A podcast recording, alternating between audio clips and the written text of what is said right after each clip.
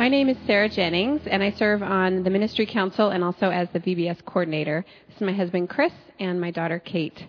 Our scripture reading today is found in John 13:1 and 17:20 through 26. Let us stand for the reading of God's word. It was just before the, the, Passover festival. Jesus knew that the hour had come for him to leave this world and go to the Father. Having loved his own who were in the world, he loved them to the end.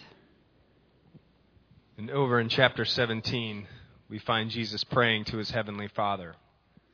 My prayer is not for them alone.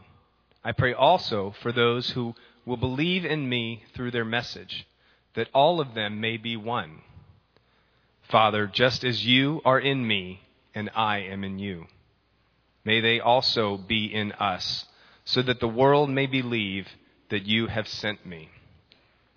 I have given them the glory that you gave me, that they may be one as we are one. I in them, and you in me, so that they may be brought to complete unity. Then the world will know that you sent me and have loved them even as you have loved me. Father, I want those you have given me to be with me where I, where I am, and to see my glory, the glory you have given me because you loved me before the creation of the world. Righteous Father, though the world does not know you, I know you, and they know that you have sent me. I have made you known to them, and will co- continue to make you known in order that the love you have for me may be in them, and that I myself may be in them. This is the word of the Lord. Thanks be to God. You may be seated.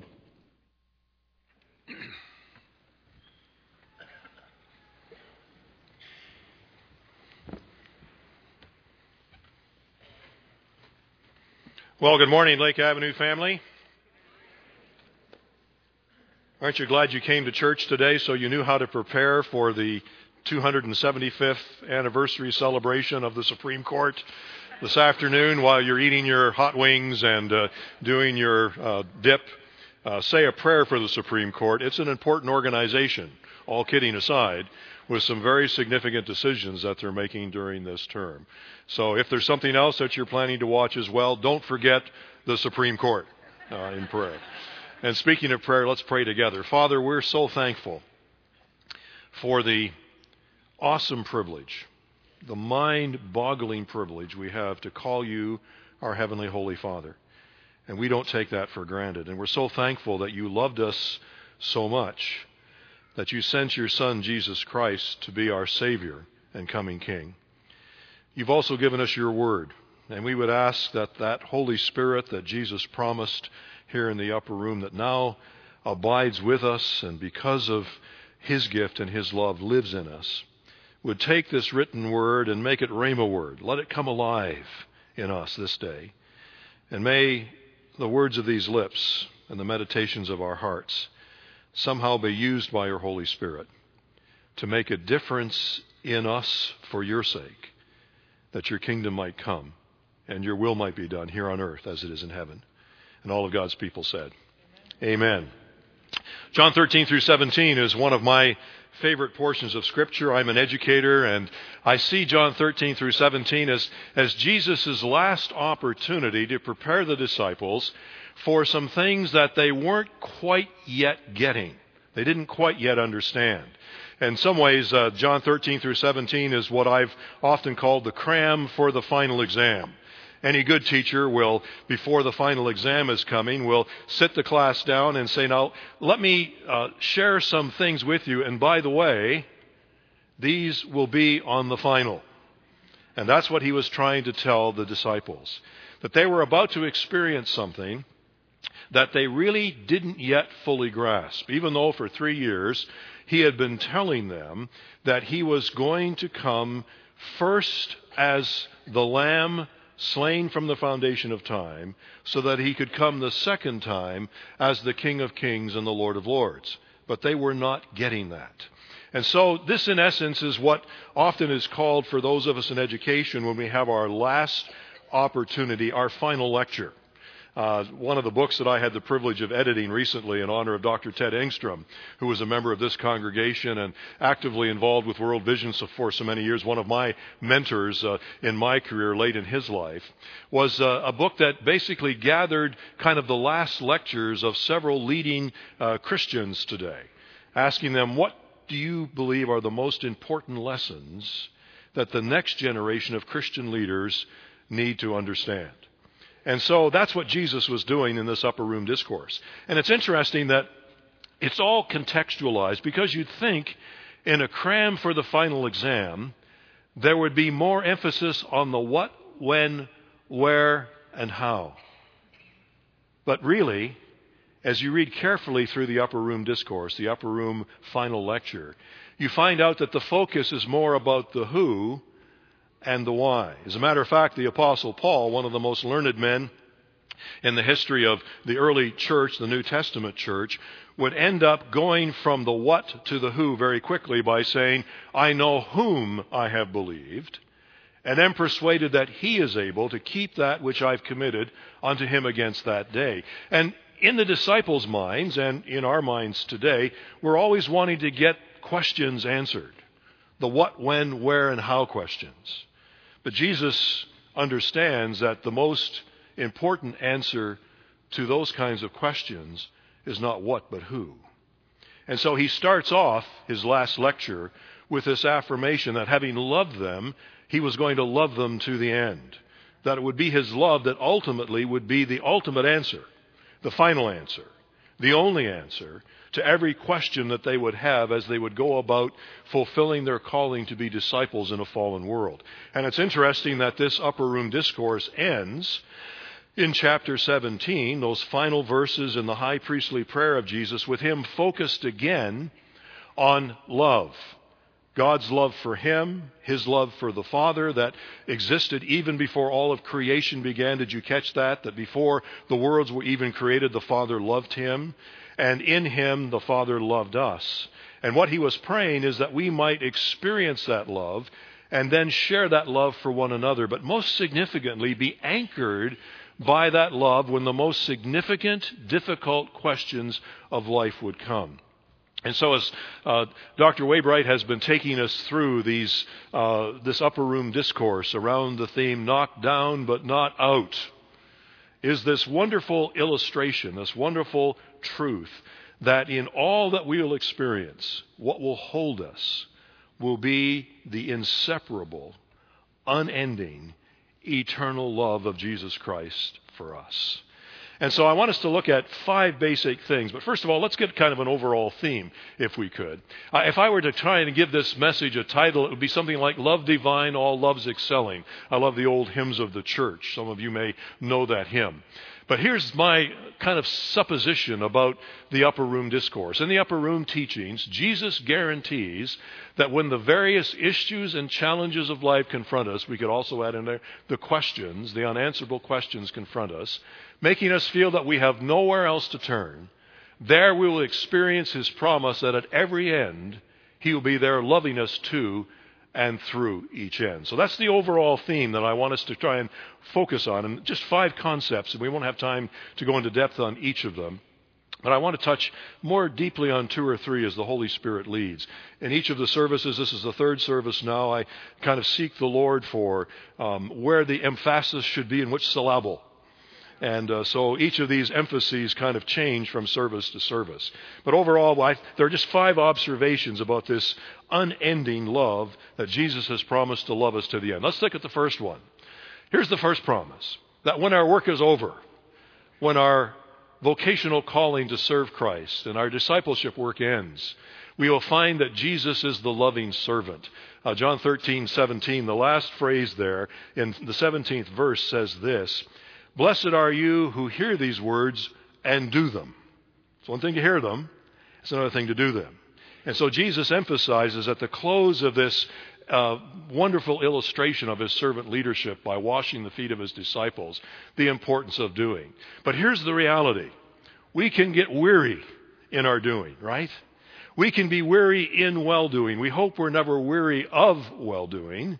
But it's very easy, particularly for those of us who take seriously that we have been saved and left here in order to do the will of the Father. Jesus would emphasize that in his own teaching, in his prayer. He was here, he's come to do the will of the Father. And so, essentially, we, when we're exhausted by service, weary in well doing, overwhelmed by the cost of discipleship, a little Dietrich Bonhoeffer there, one of my favorite theologians, worried we have labored in vain because little fruit seems evident, Jesus, who has been there and done that, and by the way, has the scars to prove it. Jesus, who's been there and done that, and has the scars to prove it, will enable us, even as the Apostle Paul said, to finish the course and keep the faith because his greater love will never fail us. This was important for the, the disciples to grasp at this juncture because they were about to be launched into the same kind of ministry that Jesus was being launched into, but they really didn't get it, as I said earlier. They thought they were going to be the princes of a new kingdom that Jesus was going to set up. For some reason, they'd forgotten about Isaiah where Isaiah said that when the Messiah would come, his first coming, he would come as the wounded lamb, as the sacrificial lamb. He would be wounded for our transgressions, bruised for our iniquities, and all of the weight of the sin would be laid upon him, as it would be for the scapegoat driven into the desert, as was the Old Testament custom. And they just didn't get the fact that he was coming first in that capacity. As a matter of fact, what they were hoping is that he was going to come as he is prophesied in his second coming, as a king and Lord.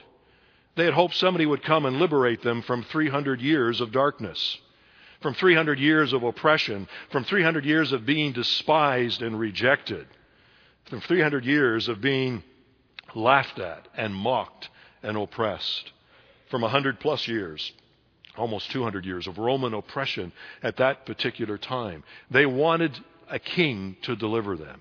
And throughout the three years that Jesus was with them, he had to keep reminding them that he didn't come to reign over and to rule over, but to serve. And so when he takes off his clothes and wraps a towel around his waist, as he does in chapter 13, and washes the disciples' feet, he's trying to give them a visual lesson about what's really going to happen.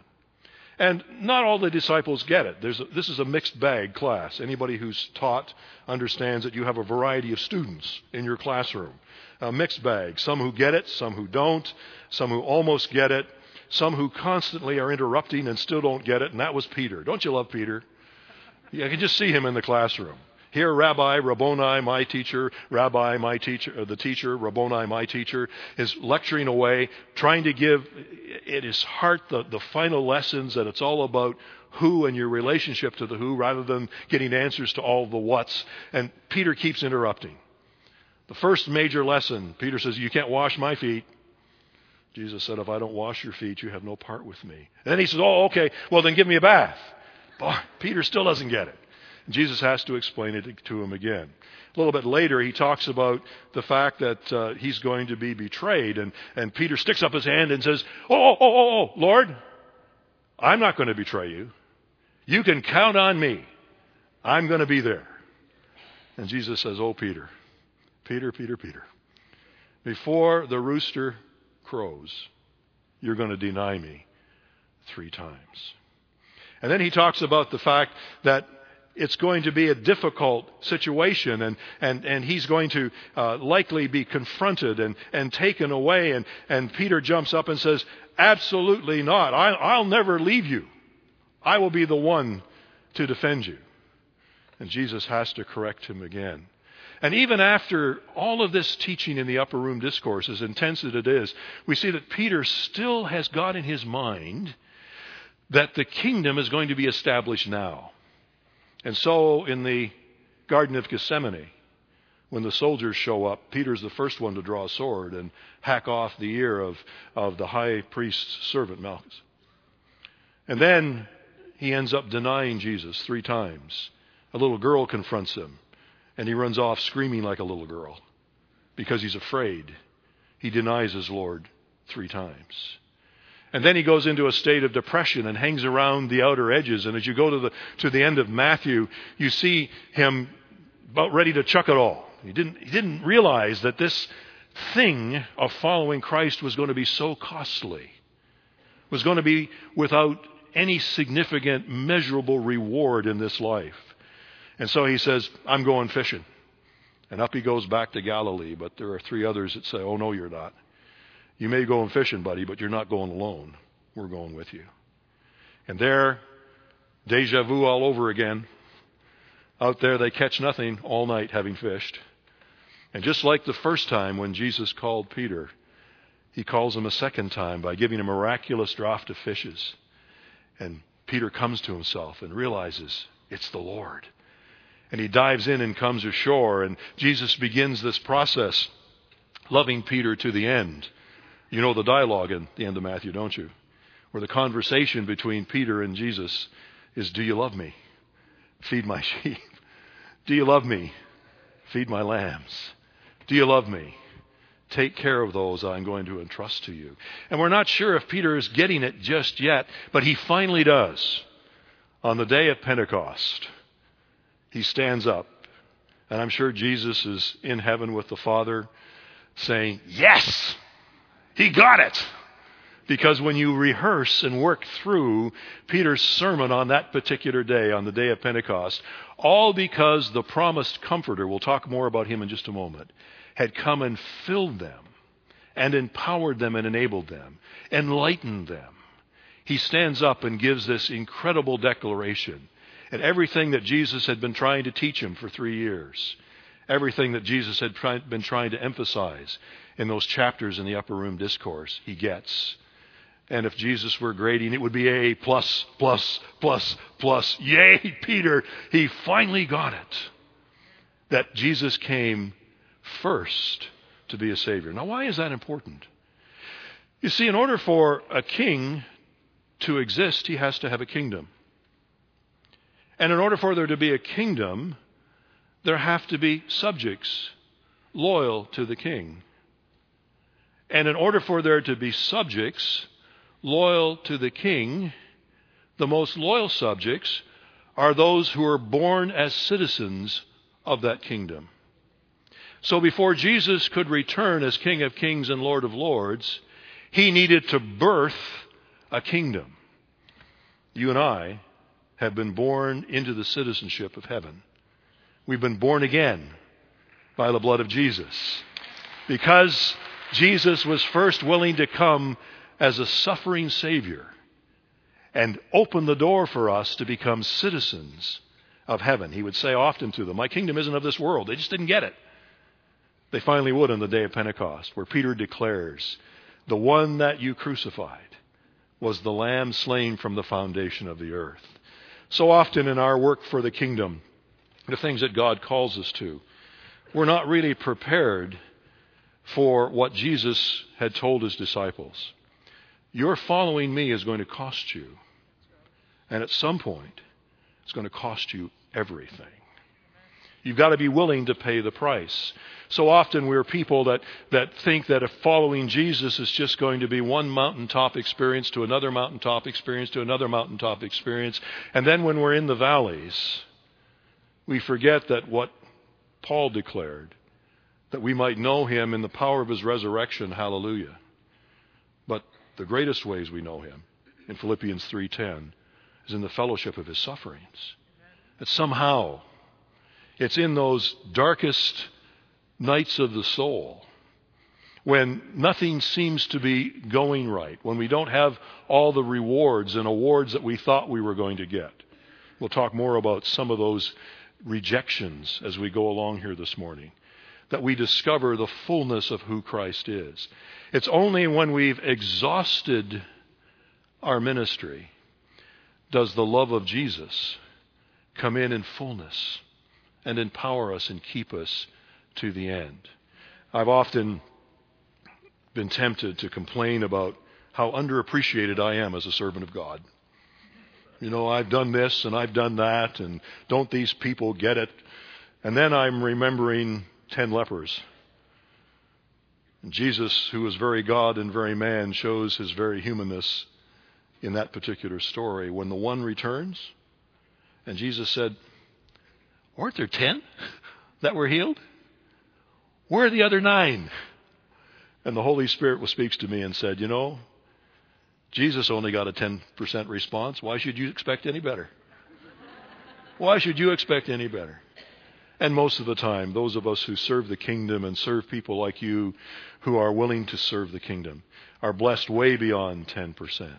So I don't know where you are. If you're weary in well doing, and perhaps for whatever reasons you're weary of well doing, and you wonder, what's going to bring the joy? What's going to produce the fruit? It's the wrong question. It's who's going to produce the fruit. It's the one who loves you to the end. The second observation I have here in, in this is that when you're uh, at wit's end, uh, Jesus becomes the counselor and comforter. You know, throughout the upper room discourse, we have this uh, teaching woven through it uh, about the Holy Spirit. So when we've exhausted our wisdom, when all of our experiences, skills, successes now seem insufficient, when our Lord's, uh, then our Lord's love sent Holy Spirit abides as the ever present tutor, counselor, and guide, pointing to the way, the truth, and the life, lovingly guiding us to the end. One of the greatest dangers we have in our walk with the Lord is to lean too heavily on past experiences and past successes. Often in my executive coaching of young leaders who have been on a promotional kind of, of uh, trek, uh, tra- trajectory, um, I'll have to warn them not to assume that because they've ridden in this rodeo before, they know how to ride this bull. Just because you've been successful in another setting, just because something has worked in the past, doesn't necessarily mean it's going to work effectively because God is constantly doing a new thing. He's constantly working on new wine, and old wineskins will never do it. And so, God, in His mercy, because He wants us to be effective and fruitful in the work we do, often will not allow what used to work to continue to work and we'll be at wit's end. My goodness, this worked before. Yeah, I pulled it off here. I've managed this before. I've solved this kind of problem in this way before. And for some reason, it doesn't work now. And that's because he wants us to come to the end of ourselves in terms of reliance upon ourselves, upon our own wits, upon our own wisdom, upon our own experiences, because he wants to do a new thing. Don't you love the scripture that says that his mercies are new every morning?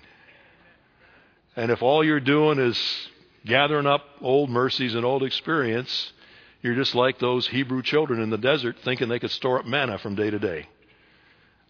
The manna was for today. And if you tried to keep yesterday's manna, it rotted. It didn't sustain.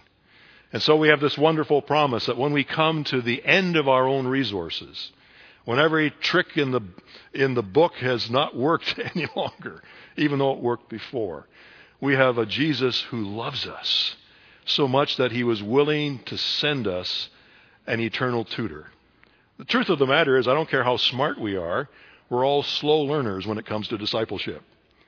And we need a tutor, an abiding guide alongside of us to lead us into all truth and to remind us of the truth that he has given to us. And that's what Peter experienced finally on the day of Pentecost. Jesus, when he appeared in the upper room, breathed on them and they received the Holy Spirit at that point. But the issue then was when did they get all of the Holy Spirit? On the day of Pentecost, he was released in power. And Peter, who was a man of action, not necessarily a man of effective theological communication, declared because of the wisdom of the Holy Spirit, because of the resource of the presence of the tutor, the counselor, the guide, the comforter, was able to declare truth like it's never been declared before or since with such power. The third thing about Jesus loving us to the end is this when relationships end, Jesus is the vine. We have been, when we've been unfriended, ignored, abandoned, when we've been cut off and cast aside, hated by the world, and forsaken by those we thought would never leave us, the inseparable love of Christ holds us. And he holds us no longer as servants. I love this phrase in, in John 15 no longer as servants, but as eternal friends. One of the things that Jesus had tried to warn them was that if they took seriously the challenge of ministering to a fallen world, they would be rejected. He tried to warn them that. They hated me, they're going to hate you, he said. Go through John 13 through 17 and see how often that theme reappears. He's trying to warn them. And saying, you know, if, if you think you can be friends with the world system and somehow be applauded and appreciated and praised and celebrated by a world system that is contrary to the kingdom system, that I represent, then you're going to be sadly disappointed. Some of the worst pain the disciples would experience. As a matter of fact, Jesus would say that on occasion or two. You're going to have to leave family and friends and everything that you knew. The rich young ruler was going to have to give up everything that he had, all of his possessions, cut off all of his relationships in order to follow Jesus. And when relationships are broken, it's some of the greatest pain I think that we can possibly experience. When we feel broken off or cut off, much like a branch is severed from a tree, we lay there, slowly dying, developing scar tissue where we've been cut off, not nurtured, fearful that we'll never be loved again, fearful that there'll be no fruit of our lives. We have the promise that Jesus the master horticulturalist, the master vine dresser, will come along and he will, through the cutting and wounding process, graft us into the vine. Think about this for a moment. If you're into vine dressing at all, or you're a horticulturalist, you prune your roses here in the Rose City, that in order for grafting to occur, there have to be two sets of cuts. There have to be cuts on the branch you want to graft in in order to cut it back so that the dead is removed until there's some life. And then there has to be a wound, a cut on the vine into which the branch is going to be placed. And then it has to be forcibly held in place until finally the life of the vine flows in to the life of the branch and the two become one. The Bible says that he was wounded for our transgressions. And when we feel cut off and separated, when all of our friends have left us, and we realize that the arm of flesh will fail you, as the old hymn says, you don't dare not even trust your own, that Jesus himself will graft us in. And even though we've been separated, even though we've been abandoned, and I don't know what sense of broken relationship and, and unfriending and defriending you've experienced. Sometimes it occurs with the death of a loved one, a lifelong partner. Sometimes it occurs when a betrayal of a, of a parent to a child or betrayal of, of, a, of a husband to a wife or vice versa. Relationships, trust relationships have been broken. Those are deeply wounding experiences. And, and as a disciple of Christ, Jesus himself was rejected Right? Man of sorrows, rejected. On the cross, he knew that all had abandoned him, that all had turned away. But he went to the cross anyway because he loved us. I've shared in a time or two uh, here at Lake and uh, a little of my own testimony. I, my dad uh, abandoned us, my sister and I, when we were nine. I was nine and she was six. And then at age 13, my mom, who was faced with a lot of physical and emotional problems, uh, couldn't handle the pressure, and I came home after school and found my clothes on the front lawn and the door locked. And I tried to get in, and she screamed through the door, "You're you're no blankety blank good. You'll turn out, like your drunken old man. I never want to see you again." And so at 13, I moved to the streets. And the wounding of that, it was bad enough when my dad left. He was basically saying, I don't care about you. I don't, want you. I have no connection to you. But when my mother did the same thing, There was such a darkness that came into my spirit and over my soul. But fortunately, and this is the way Jesus loves us to the end, he basically incarnates himself again through people. So often the grafting has to be done by someone committed to that horticultural vine dressing process. And in my case, Jim and Marion Pointer, Free Methodist missionaries to northern Canada, had come to our little hometown to minister to the Inuit Indians and, and to the lumberers and the gold miners in that community. They had had a ministry of taking in street kids. And during their years of ministry, they took in over 60 young men and women. Many of them runaways, prostitutes, drug addicts, alcoholics that had nowhere else to go.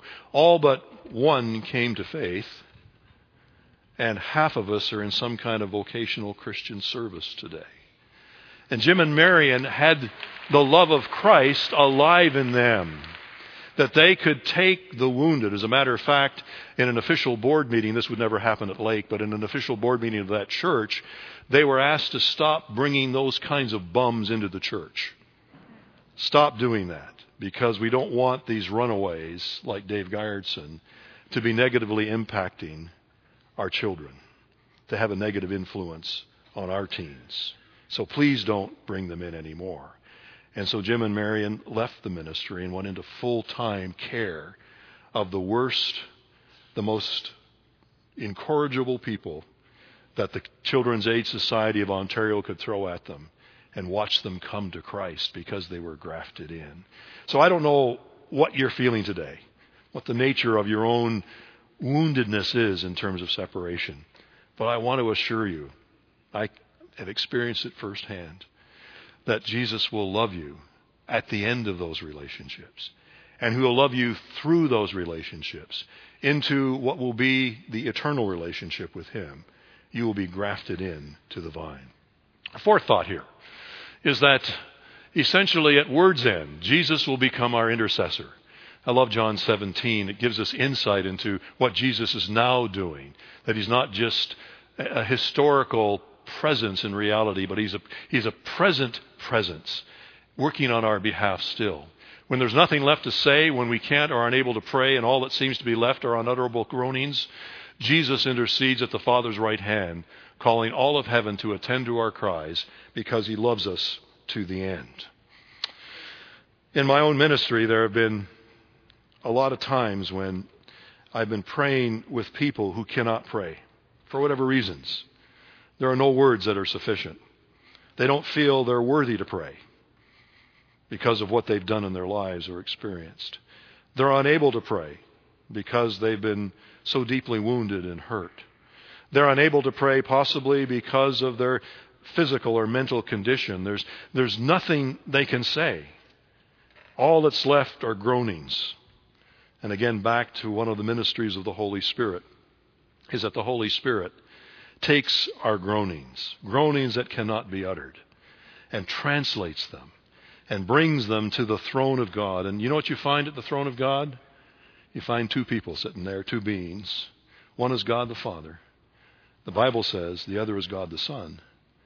And God the Son is sitting there at the right hand of God the Father, ever, I love that phrase, ever making intercession for us. You're wondering what Jesus is doing right now?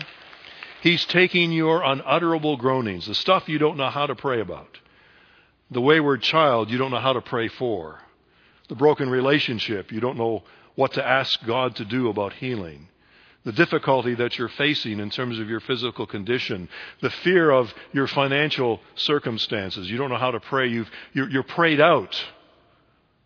There's nobody else left to pray. Good news is the best prayer in the universe is listening. And he's speaking into the ear of the Father. Because he promised in John 13 through 17 that whatever you ask the Father in my name, that will I do for you. That will that I will accomplish for you. And so Jesus is whispering, taking the unutterable and inexpressible groanings of our spirit when we know not what to pray or how to pray. And he's translating them into the ear of the Father. And listen to this, ladies and gentlemen. All of heaven is listening in. And when the King of Kings and the Lord of Lords speaks, all of heaven jumps to attention. Think about this. It's hard for us to grasp, isn't it? That when we are unable to ask, unable to think, unable to declare, unable to intercede, God, through His Holy Spirit, is allowing Jesus to be our intercessor on our behalf. Aren't you glad when words end and the love of Jesus begins? When you have nothing left but the love of Christ and the promise that because He loves you, He's praying for you. And the last point here, quickly, is this one. At life's end or world's end, we're going to discover Jesus, the loving, eternal Redeemer and Lord. When the last end of life comes, we'll discover that Jesus will be all we need because Jesus will be all we have. His love will be enough. At that end, we'll experience the full truth that nothing was able to separate us from the love of God in Christ Jesus. And we will hear, Welcome home. Well done, good and faithful servant. Enter into the joy of your salvation. All because Jesus loved us to the end. I'm uh, coming up on 70 quicker than I want to admit. I realize that there's more behind me and less in front of me than there's ever been. And we've experienced uh, the Waybrights and Nancy and me, in terms of friends and family, in recent months, uh, the death of many of our closest friends, people that we've been in pilgrimage together with, we've prayed for and walked alongside of.